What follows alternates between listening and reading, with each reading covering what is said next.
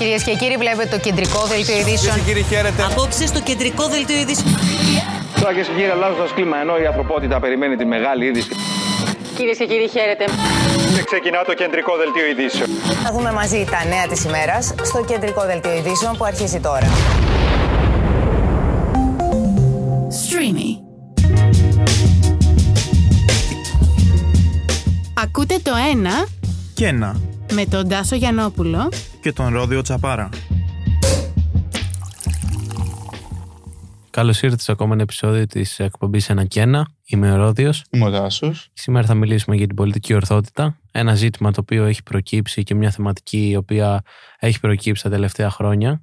Η αλήθεια είναι, Ρόδιο, ότι η πολιτική ορθότητα ως έννοια συναντιέται, νομίζω, κατά τη διάρκεια του Σοβιετικού καθεστώτος, όταν κάποιοι άνθρωποι αποφασίζουν να διαφοροποιήσουν τη θέση τους από το καθεστώς του Στάλιν, οι μετέπειτα σοσιαλδημοκράτες, οι οποίοι ναι μεν στηρίζονται στα βασικά ιδεώδη του σοσιαλισμού, αλλά επιδιώκουν να κάνουν κάποιες επιδιορθωτικές παρεμβάσεις μέσα σε όλο αυτό που λέγεται καθεστώς Στάλιν και Σοβιετική Ένωση. Και βλέπω λοιπόν ότι είναι μία έννοια που ξεκινάει από τότε και φτάνει μέχρι και σήμερα. Και νομίζω ότι το βασικό στίχημα που συνοδεύει αυτή την έννοια είναι ο έλεγχος του δημόσιου λόγου. Δηλαδή, με λίγα λόγια, όταν ακούω πολιτική ορθότητα, αυτό που μου έρχεται στο μυαλό μου είναι αυτό ακριβώς το φιλτράρισμα των όσων λέμε. Έτσι ακριβώς, όπως είπες και εσύ, η πολιτική ορθότητα ίσως ξεκίνησε σαν πολιτικός όρος μερικά χρόνια πριν, αλλά έχει αναδιομορφωθεί σε αυτό που ορίζουμε σήμερα πολιτική ορθότητα και έχει να κάνει με το αυτοφιλτράρισμα των λέξεων, των φράσεων που χρησιμοποιούμε, το φιλτράρισμα του χιούμορ μας, της κριτικής μας και το φιλτράρισμα το οποίο διοχετεύεται από την κοινωνία προς εμάς και το οποίο μας οδηγεί σε μια διαφοροποίηση ίσως των λεγόμενων μας. Όχι όμως, αυτό δεν ισχύει για όλους τους ανθρώπους. Έτσι, μερικοί άνθρωποι δεν αναγνωρίζουν την πολιτική ορθότητα. Μερικοί άνθρωποι θεωρούν ότι η πολιτική ορθότητα είναι παροχημένη και υποκριτική. Και νομίζω αυτό θα συζητήσουμε και σήμερα. Κατά πόσον η πολιτική ορθότητα, νομίζω, ωφελεί ή δεν ωφελεί τους πολίτες μιας οργανωμένης κοινωνίας, τον τρόπο σκέψης των πολιτών μιας οργανωμένης κοινωνίας, ή που αποσκοπεί αυτό. Έχεις απόλυτο δίκιο. Διότι ας δεχτούμε στην αρχή της κουβέντας μας το εξής, ότι η πολιτική ορθότητα ως έννοια ξεκινάει έχοντας τα πιο ευγενή κίνητρα. Εγώ δεν διαφωνώ ότι μπορεί να υπάρχουν τα πιο ευγενή κίνητρα όταν αναφερόμαστε στην πολιτική ορθότητα, διότι αν σκεφτούμε ότι η πολιτική ορθότητα ουσιαστικά προωθεί αυτό που είπες και εσύ, τον αυτοέλεγχο των λόγων μας, προωθεί το φιλτράρισμα των σκέψεών μας και των λόγων μας, γιατί νομίζω δεν ασχολείται μόνο με τα όσα εξωτερικεύουμε, αλλά και με τα όσα σκεφτόμαστε.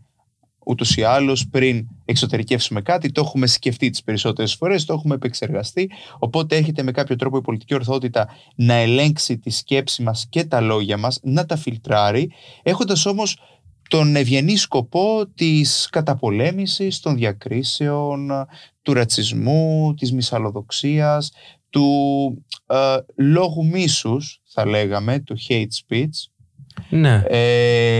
Απλά το θέμα είναι τώρα να δούμε κατά πόσο η πολιτική ορθότητα και η πρακτική της, η πρακτική της εφαρμογή εξυπηρετούν εν τέλει αυτούς τους ευγενείς σκοπούς. Κοίταξε να δεις, η πολιτική ορθότητα μπορεί να εντοπιστεί σε πολιτικούς, σε ομιλίες πολιτικών, μπορεί να εντοπιστεί στον καθημερινό διάλογο, μπορεί να εντοπιστεί σε εκπομπές της τηλεόρασης, ακαδημαϊκούς. Σε ακαδημαϊκούς, μπορεί να εντοπιστεί σε οποιοδήποτε κομμάτι της ενεργού κοινωνίας. Για παράδειγμα, ένας πολιτικά μη ορθός πολιτικός που κατακρίθηκε πάρα πολύ ήταν ο Ντόναλντ Τραμπ, γιατί είχε ένα πολύ έτσι λαϊκιστικό ύφος, ένα διαφορετικό τρόπο επικοινωνίας με τους ψηφοφόρους τους, με τους πολίτες της Αμερικής. Έναν πιο εξωτερικευμένο χαρακτήρα, ο οποίος σαφώς δεν ήταν πολιτικά ορθός. Από την άλλη, βλέπουμε όμως και πολιτικούς οι οποίοι χρησιμοποιούν ένα ξύλινο λόγο, χρησιμοποιούν μια γλώσσα η οποία δεν είναι κατανοητή, δεν μπορεί να αγγίξει τον μέσο ψηφοφόρο, απομακρύνει τον ψηφοφόρο και τον πολίτη από το κόμμα, από την ενεργοπολιτική, από τη συμμετοχή στα κοινά. Οπότε η πολιτική ορθότητα μερικές φορές νομίζω δεν αγγίζει τους ανθρώπους, τους καθημερινούς, τους απλούς, τους ανθρώπους που θέλουν να ακούσουν απλά κατανοητά λόγια, λύσεις για τα προβλήματά τους. Πολλές φορές μπορεί να μην ισχύουν ρεαλιστικά, αλλά νομίζω ότι ο μέσος πολίτης δεν είναι πολιτικά ορθός και δεν θέλει να ακούει κουβέντες και να βλέπει συμπεριφορές πολιτικά ορθές, γιατί θεωρεί τον εαυτό του, νομίζω, εν μέρη μη πολιτικά ορθό. Έχω την αίσθηση πως η πολιτική ορθότητα μέσα από το φιλτράρισμα το οποίο προωθεί στις σκέψεις μας και στον τρόπο με τον οποίο εκφραζόμαστε, με κάποιο τρόπο εισάγει στις ζωές μας την υποκρισία. Ακριβώς. Θέλω να πω ότι πολλοί κόσμος μπορεί να σκέφτεται το α και να μην τολμάει να το εξωτερικεύσει, να πει κάτι άλλο, το β, το γ, το δ.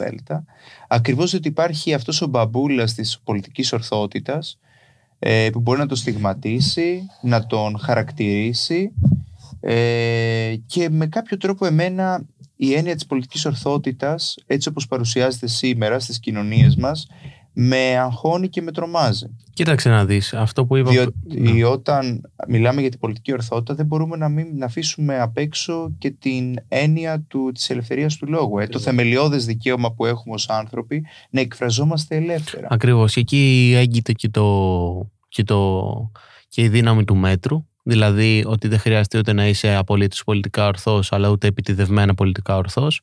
Αυτό που ήθελα να διορθώσω εν μέρη πριν σε αυτά που είπα είναι ότι έξω από τον Ντόναλντ Τραμπ έχουμε δει και στην Ελλάδα παραδείγματα μη πολιτικής ορθότητας, τα οποία εν μέρη κατάφεραν να έχουν μια σημαντική αντίδραση και στο εκλογικό κοινό που απευθυνόντουσαν. Παραδείγματα μη πολιτικής ορθότητας ήταν η Χρυσή Αυγή, ήταν για παράδειγμα ο ΣΥΡΙΖΑ, ήταν κόμματα τα οποία ξέφευγαν από αυτό το συστημικό. Και τώρα εντάξει, μην εξώσουμε όμως τη Χρυσή Αυγή με το ΣΥΡΙΖΑ. Όχι, δεν το εξισώνω. Απλά όταν ένα κόμμα ξεφεύγει από τη συστημικότητα που του προσδίδει ένα πολιτικό περιβάλλον, τότε προφανώς διαφοροποιεί και τα μέσα με τα οποία απευθύνεται στον κόσμο. Η Χρυσή Αυγή, για παράδειγμα, δεν ήταν πολιτικά ορθή. Μπορώ να αναφέρω και άλλα ακροδεξιά κόμματα. Για παράδειγμα, η ΑΝΕΛ δεν ήταν ένα κόμμα πολιτικής ορθότητας. Ο ΣΥΡΙΖΑ πριν τη διακυβέρνηση δεν ήταν ένα κόμμα το οποίο είχε πολιτική ορθότητα στο λόγο του.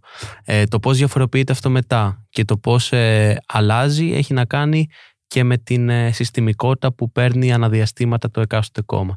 Ας μην επικεντρωθούμε όμως μόνο στα κόμματα. Στην πολιτική. Ακριβώς, γιατί η πολιτική ορθότητα μπορεί εκφύσεως να απευθύνεται, το έχει και μέσα η λέξη, να απευθύνεται στην πολιτική, αλλά εννοείται αφορά και τομείς της κοινωνίας.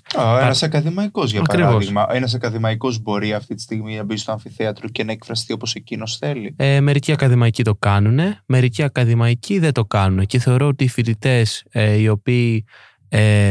οι οποίοι βλέπουν έναν ακαδημαϊκό και από τη δικιά μου πείρα να είναι μη πολιτικά ορθός, νιώθουν πολύ πιο οικία. Και νομίζω κανείς δεν μπορεί να το διαψεύσει αυτό. Γιατί όμως, ενώ τώρα συζητάμε και λέμε ότι ξέρεις κάτι, η πολιτική ορθότητα βάζει ένα εμπόδιο μεταξύ των πομπών, των εκάστοτε μηνυμάτων και των αποδεκτών απ' την άλλη, γιατί όμως παρά αυτό το πρόβλημα που γεννάται, βλέπουμε ότι η πολιτική ορθότητα συνεχίζει να είναι κάτι το οποίο θεωρείται ως το ιδανικότερο φιλτράρισμα στην έκφρασή μας, στην κοινωνία. Γιατί έχω αυτή την αίσθηση πως αν πάω και γράψω κάτι στα social media το οποίο δεν θεωρείται πολιτικά ορθό, να γελάσω με έναν έκδοτο το οποίο δεν θα θεωρείται πολιτικά ορθό και να το μοιραστώ αυτή την διασκέδαση που μπορεί να, μάλλον αυτή την εφορία που μπορεί να μου προκαλεί το ανέκδοτο, μπορεί να έχω τρομερό πρόβλημα, τρομερή ζημιά. Κοίταξε να δεις, γενικά όποιος είναι πολιτικά ορθός και όποιος έχει και μία θέση στην κοινωνία η οποία συνήθως του δίνει το προνόμιο του εξουσιαστή, δημιουργεί τείχους με την πολιτική ορθότητα. Για παράδειγμα, το παράδειγμα του ακαδημαϊκού που είπες πριν, όταν ένας ακαδημαϊκός είναι εντελώς αποκομμένος από το κοινό του, εκφράζεται και είναι πολύ προσεκτικός σε αυτά που θα πει, με τρόπο ο οποίος είναι κάπως συντηρητικός ή κάπως εντελώς αποστηρωμένος, τότε εννοείται και το κοινό του θα είναι και αυτό αποστασιοποιημένο από τον ακαδημαϊκό, δεν θα τον νιώσει ποτέ κοντά του. Από τη δικιά μου πείρα, η πολιτική ορθότητα για μένα ακαδημαϊκά είναι ένας στριφνός καθηγητής, ο οποίος κοιτάει απλά πώς να παραδώσει το μάθημά του, όντας πολύ προσεκτικός και όσο το δυνατόν πιο πολύ αντικειμενικός. Και αυτό δημιουργεί ουσιαστικά και ένα κλίμα αποστασιοποίησης, και ο πολιτικά μη ορθός ακαδημαϊκός για μένα είναι ένας ακαδημαϊκός ο οποίος θα μπει να κάνει το μάθημά του και θα είναι ο εαυτός του. Δεν θα φιλτράρει τίποτα, εννοείται πάντα με προσοχή και με μέτρο, δεν γίνεται να λέμε και ό,τι θέλουμε, εννοείται. Έτσι, γι' αυτό ανέφερα και πριν το μέτρο, και αυτό θα δημιουργήσει, εννοείται, υποστηρικτές και άτομα τα οποία δεν θα υποστηρίζουν το συγκεκριμένο ακαδημαϊκό, επειδή δεν θα τους αρέσει η άποψή του, για παράδειγμα. Όπως αναφέραμε και πριν. Έτσι είναι, με συγχωρείς, ναι. Έτσι είναι και η πολιτική ορθότητα με τον οποιοδήποτε άνθρωπο. Όταν έχεις, για παράδειγμα, συγκεκριμένες απόψεις no matter what και τις εκφράζεις και δεν σε νοιάζουν τα αποτελέσματα του λόγου σου, τότε θα δημιουργήσεις ανθρώπους οι οποίοι σε ακολουθούν για αυτά που λες, ανθρώπους οι οποίοι σε συμπαθούν για αυτό που είσαι και ανθρώπους που σε αντιπαθούν για αυτό που είσαι. Όταν είσαι πολιτικά ορθός, τις περισσότερες φορές είσαι και λίγο βαρετός ή, άμα θέλεις, απαρατήρητος όσον αφορά τη συμπάθεια ή την αντιπάθεια. Μονόχνοτος, βέβαια. Ναι. Και είναι και αυτό που λέμε, είναι υποκρισία, γιατί δεν ξέρουμε αν εν τέλει κάποιος ο οποίος αυτοπροσδιορίζεται ως πολιτικά ορθός, το κάνει μόνο στο κατάλληλο. Το κάνει ειλικρινώς, ναι. Αυτό, ή το κάνει γιατί όντως φοβάται ότι, ναι, ο κόσμος μπορεί να τον καταδικάσει ή όχι. Ακριβώς. Και για μένα είναι υποκριτική πολλές φορές και η αντίδραση του κόσμου και η συμπεριφορά του κόσμου γύρω από το θέμα της πολιτικής ορθότητας. Έχουμε φτάσει σε ένα σημείο που θεωρώ ότι οι κοινωνίες προοδεύουν. Έχει ανεγερθεί στην Ελλάδα πάμπολες φορές το θέμα της του χιούμορ όσον αφορά διάφορες ομάδες ατόμων οι οποίες θεωρούνται μη προνομιούχες μέσα στην ελληνική κοινωνία. Μειονότητες εντός εισαγωγικών. Μη προνομιούχες εννοώ κοινωνικά, κατάλαβες, ναι. Όσον αφορά την κοινωνική πίεση που δέχονται. Αν κάνεις ένα αστείο για αυτή την ομάδα, ναι, παραδείγματος χάρη, μπορεί να καταστραφεί όλη η καριέρα σου. Ναι, υπάρχουν, για παράδειγμα, ηθοποιοί, πολύ γνωστά ονόματα, δεν χρειάζεται να αναφέρουμε, τα οποία βασίζουν την καριέρα τους, την ύπαρξη της καλλιτεχνικής τους πορείας, κάνοντας αστεία με αυτές τις μειονότητες. Υπάρχει όμως και η επιλογή, Τάσο, για μένα, και συγγνώμη που σε ξαναδιακόπτω, όχι να κατακρίνεις τον πολιτικό ανορθολογισμό του κωμικού. Έχεις όμως την επιλογή να μην γελάσεις με αυτά τα αστεία και να μην τον ακολουθήσεις. Ο καθένας είναι ελεύθερος να εκφράζει αυτά που θέλει σε μια δημοκρατία. Δεν έχεις εσύ το δικαίωμα να πεις στον άλλον ότι αυτό που κάνεις προσβάλλει, δεν είναι σωστό. Όχι. Σαν κοινωνία, πιστεύω, θα πάμε μπροστά μόνο αν αφήσουμε την ελευθερία του λόγου να ποτίσει το σύνολο της κοινωνίας, να ποτίσει τους πολίτες, και έπειτα οι πολίτες να μπορέσουν μόνοι τους, έχοντας και συγκεκριμένα εξωτερικά ερεθίσματα, εφόσον οι κοινωνίες προοδεύουν, να αποφασίσουν τι είναι αστείο για αυτούς ή τι δεν είναι. Ακριβώς. Και αυτό που είπαμε και πριν, ότι δεν μπορούμε να συζητήσουμε για την πολιτική ορθότητα παραβλέποντας το θεμελιώδες δικαίωμα της ελευθερίας του λόγου. Ακριβώς. Το οποίο έχει και το εξής κόστος. Έχω την ελευθερία να μιλάω και να εκφράζομαι όπως εγώ το επιθυμώ. Και εδώ υπάρχει το κόστος το τι αντίκτυπο θα έχουν τα όσα λέω στην κοινωνία, στους συνομιλητές μου. Και προφανώς για εμένα η ελευθερία του λόγου θα πρέπει να είναι ένα παραβίαστο δικαίωμα. Δεν θα ελέγχεται. Μέχρι βέβαια εκεί που μπορεί να φτάσει σε ένα σημείο να βλάψει τον άλλον. Για παράδειγμα, δεν μπορώ εγώ να βγω με μια τουτούκα και να παρακινώ τον κόσμο στη πλατεία να πάνε να σε χτυπήσουν σε ένα ρόδιο και να λέω χτυπήστε. Δηλαδή να μην φτάνουμε σε αυτόν τον λόγο που παρακινεί σε πράξεις βίας. Αλλά έχω κάθε δικαίωμα να πω για τον Ρόδιο ή για τη μάνατζέρ μας εδώ, την Ελένη. Ναι. Ό,τι σκέφτομαι. Από τη στιγμή που δεν προσβάλλεις, νομίζω, την ακεραιότητα κάποιου και δεν έχεις κάποιο δόλο όσον αφορά την ακεραιότητα του κάποιου συμπολίτη σου, για παράδειγμα, παραδείγματος χάρη, να υποκινείς σε ρατσιστική βία. Ακριβώς αυτό. Έτσι. Νομίζω αυτό είναι το βασικότερο. Να υποκινείς σε ρατσιστική βία ή σε βία ενάντια σε συγκεκριμένες ομάδες. Το όριο της ελευθερίας του λόγου. Ή σε βία ενάντια σε συγκεκριμένες ομάδες. νομίζω πως η ελευθερία του λόγου είναι νομίζω βασικότερο από την πολιτική ορθότητα. Και δεν πρέπει να ξεχνάμε ότι η ελευθερία του λόγου ως δικαίωμα διαμορφώθηκε υπό κάποιες συνθήκες αυταρχισμού, δηλαδή όπου οι πολίτες δεν μπορούσαν να εκφραστούν ελεύθερα, οι τότε πολίτες. Και υπήρχε αυτό το πρόταγμα για την εδραίωση του, την αναγνώριση του δικαιώματος ελευθερίας του λόγου, ακριβώς για να μπορείς να κοιτάξεις την εξουσία στα μάτια και να την κρίνεις, να ασκήσεις μια αυστηρή κριτική, να την αμφισβητήσεις.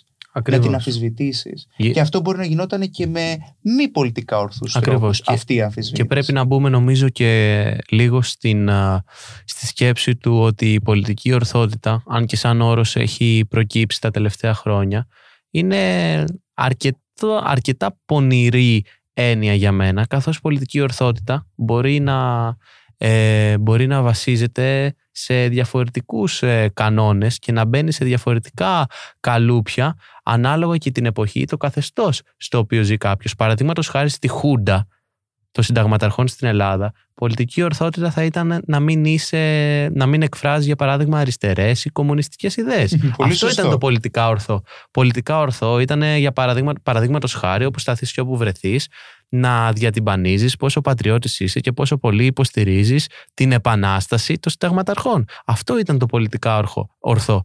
Πολιτικά ορθό τώρα, με αυτές τις νέες μεταελιστικές έννοιες και σε αυτό το νέο θαυμαστό κόσμο στον οποίο ζούμε, τον υποκριτικά θαυμαστό κόσμο, παραδείγματος χάρη είναι να μην γελάσεις με ένα αστείο που προσβάλλει μια μειονοτική ομάδα, που αυτό το αστείο μπορεί να είναι όντως αστείο, απλά εσύ να θέλεις να γελάσεις και να μην μπορείς να το κάνεις σε δημόσια θέα. Είναι λίγο υποκριτικό όμως αυτό, γιατί ζούμε σε μια κοινωνία η οποία κατεξοχήν βασίζει την κυριαρχία των ανώτερων τάξεων πάνω στην καταπίεση των κατώτερων τάξεων. Άρα για πόσο πολιτικά ορθό είναι αυτό και για ποιο λόγο επικεντρωνόμαστε μόνο σε συγκεκριμένα πράγματα που έχουν να κάνουν. Ακριβώς. Και γίνεται θέμα το αστείο του τάδε κομικού τη στιγμή που ζούμε σε ένα σύστημα το οποίο προωθεί την καταπίεση. Και εννοείται ένα σύστημα εντελώς αντιφατικό όσον αφορά την ισότητα των ευκαιριών που έχουν οι άνθρωποι οι οποίοι ζουν μέσα σε αυτό το σύστημα. Αυτό το σύστημα είναι ένα τρομερά αντιφατικό σύστημα, καθώς βασίζεται στις διαφορές οι οποίες υπάρχουν ανάλογα με την τάξη, ανάλογα με το φύλο, ανάλογα με το χρώμα, ανάλογα με το εισόδημα. Είναι μια κοινωνία βαθιά αντιφατική, η οποία επικεντρώνει για μένα εσκεμμένα το ενδιαφέρον του πολίτη σε κάποιες έννοιες λίγο πιο κάτσι, όπως για παράδειγμα πολιτική ορθότητα και stop στα αστεία τα οποία έχουν να κάνουν με μειονότητες, ενώ βλέπει ο πολίτης γύρω του την γη να χάνεται, τον κόσμο να καταραίει, την οικονομική του κατάσταση να πηγαίνει από το κακό στο χειρότερο, ενώ βλέπει παραδείγματος χάρη να μην προωθούνται ουσιαστικές αλλαγές για τα άτομα τα οποία ανήκουν σε αυτές τις μειονοτικές ομάδες. Και επικεντρωνόμαστε σε πολύ υποδιέστερα ζητήματα, τα οποία εννοείται κάπως περιέχουν μέσα και όλες αυτές τις ομάδες. Βέβαια. Και είναι αυτό που λέμε η υποκρισία που συνοδεύει την πολιτική ορθότητα. Δηλαδή, μου έρχεται στο μυαλό οι τελευταίες διοργανώσεις που γίνονται τώρα τελευταία χρόνια στα βραβεία Όσκαρς. Και βλέπουμε, ξέρω εγώ, ότι για να πάρει μια ταινία ένα βραβείο θα πρέπει να έχει κάποια στάνταρτς κοινωνικά, δηλαδή να διαπραγματεύεται ένα ζήτημα κοινωνικό, να έχει να κάνει με κάποια μειονότητα, είναι αναγκαίο αυτό. Τελευταία χρόνια η καλύτερη ταινία που παίρνει βραβείο Όσκαρς έχει να κάνει με μια ιστορία από μια μειονότητα. Και στο μυαλό μου. Και αυτό ξέρεις τι δημιουργεί, έτσι. Αυτό είναι και λάδι, ή μάλλον πετρέλαιο, για τη φωτιά την οποία ανάβουν όλοι οι διάφοροι αναχρονιστές και συντηρητικοί, οι οποίοι στοχεύουν τις συγκεκριμένες ομάδες και τις πλέον λένε ότι είναι οι προνομιούχες ομάδες στην κοινωνία στην οποία ζούμε. Είναι έτσι. Αυτό που λέγαμε, ότι μπορεί η πολιτική ορθότητα να ξεκινάει με τους πιο ευγενείς σκοπούς, αλλά στη πορεία της διαδρομής και προς το τέλος της διαδρομής βλέπουμε ότι η ζημιά που έχει γίνει ίσως είναι μεγαλύτερη από το όφελος που υπήρχε η επιδίωξη να επιτευχθεί. Πάρε για παράδειγμα τη μαύρη κοινότητα στην Αμερική. Παραδείγματος χάρη βλέπουμε αυτό που γίνεται στα Όσκαρ και πολλές φορές τα προηγούμενα χρόνια παραπονιόταν μια μεγάλη πλειοψηφία ανθρώπων ότι δεν υπάρχουν τόσα πολλά Αφροαμερικανοί, τόσα πολλά μέλη της μαύρης κοινότητας. Πλέον υπάρχουν μέλη της μαύρης κοινότητας, αλλά η μαύρη κοινότητα στην Αμερική, παρόλο που πλέον συμμετέχει υποκριτικά, όσον αφορά υποκριτικά εννοώ ότι είναι πέντε άνθρωποι που εκπροσωπούν τη μαύρη κοινότητα στην Αμερική. Στα Όσκαρ βλέπουμε την υπόλοιπη μαύρη κοινότητα στο Ντιτρόιτ, στο Σικάγο, στις γειτονιές της Φιλαδέλφιας να πεινάει, να λιμοκτονεί, να μην έχει δουλειές, να μην έχει τις ίσες ευκαιρίες, να μην μπορεί για παράδειγμα να στείλει μια μαύρη μητέρα από το Ντιτρόιτ τα παιδιά της στο πανεπιστήμιο, στο κολέγιο. Μα το βλέπουμε και στην Ελλάδα. Πόσο υποκριτικό είναι αυτό. Να πάρουμε το παράδειγμα της Ελλάδας με την queer κοινότητα, που διάφοροι οργανισμοί και κέντρα πολιτισμού προωθούν, ας πούμε, το queer και τη τέχνη του queer, αλλά δεν είδα να σταματάει η διάκριση των queer ατόμων στους δρόμους της Αθήνας. Αντιθέτως, είδε ένα queer άτομο να πεθαίνει στον δρόμο της Αθήνας, να δολοφονείται. Ακριβώς. Παρά το όποιο άνοιγμα έκαναν οι συστημικές, γιατί αυτά τα κέντρα όλα που και καλά προσπαθούν να δείξουν ότι είναι πολιτικά ορθοί και προωθούν αυτή την πολιτική ορθότητα, είναι τα ίδια τα κέντρα υποκριτικά, κατάλαβες, δηλαδή. Τα οποία δρούν υποκριτικά. Ναι. Δρούν υποκριτικά. Θα ανεβάσω μια παράσταση στο τάδε κέντρο πολιτισμού για την queer κοινότητα, δεν θα ενδιαφερθώ όμως πάρα πολύ, δεν θα πιέσω αλλά πολύ αφήσω, για τη δολοφονία ενός queer ατόμου στο κέντρο της Αθήνας. Θα ανεβάσω μια παράσταση για την queer κοινότητα, θα μιλήσω για την ενσωμάτωση της queer κοινότητας, τον ΛΟΑΤ και γενικά. Θα βγάλω και λεφτά. Αλλά μετέπειτα, και κοίτα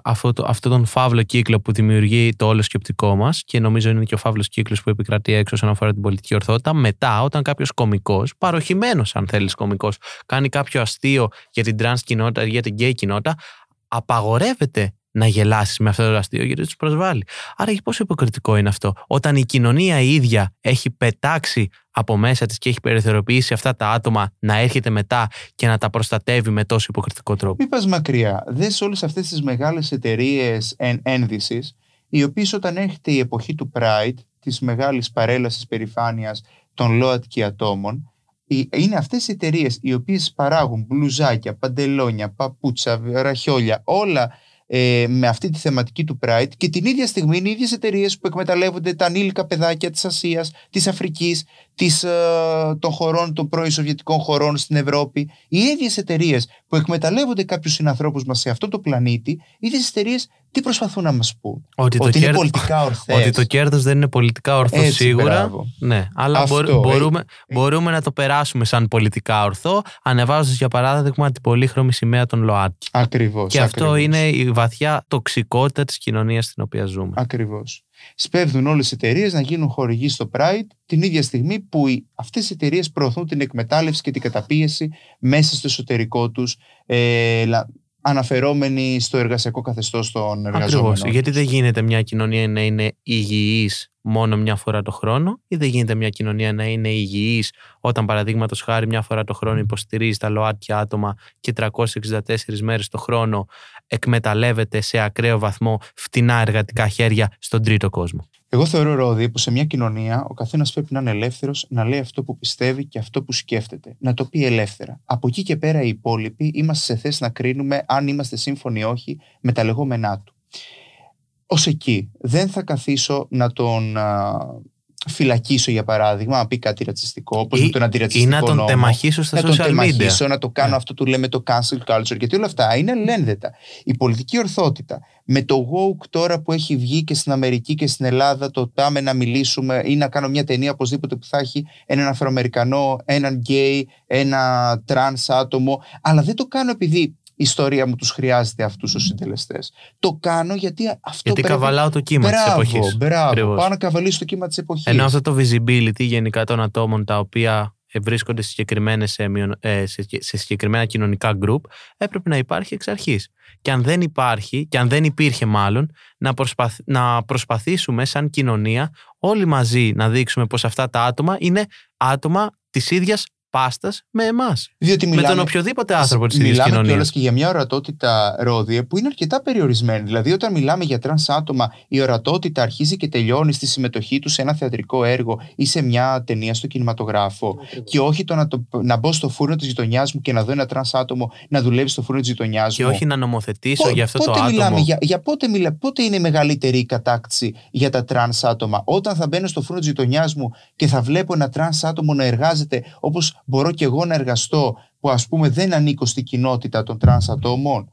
Πότε θα το δω όταν θα το βλέπω στην μεγάλη οθόνη και θα λέω «Α, πολύ ωραίο αυτό, ωραία δημιουργικά, έτσι, καλλιτεχνικά κτλ.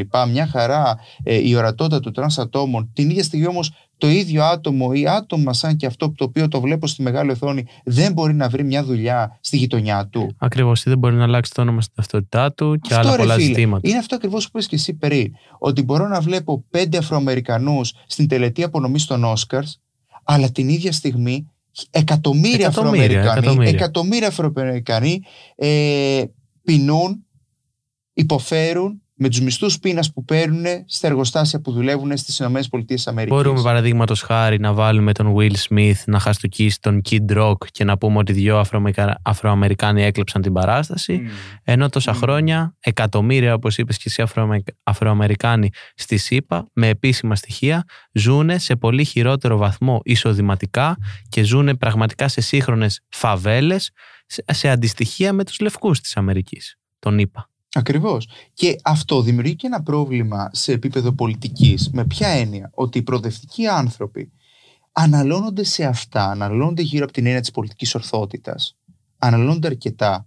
Με αποτέλεσμα να μην ενδιαφέρονται για τις πραγματικές αιτίες των δεινών που μαστίζουν τον κόσμο εκεί έξω. Είναι αυτό που λέμε, ότι κάθομαι και ενδιαφέρομαι για το αν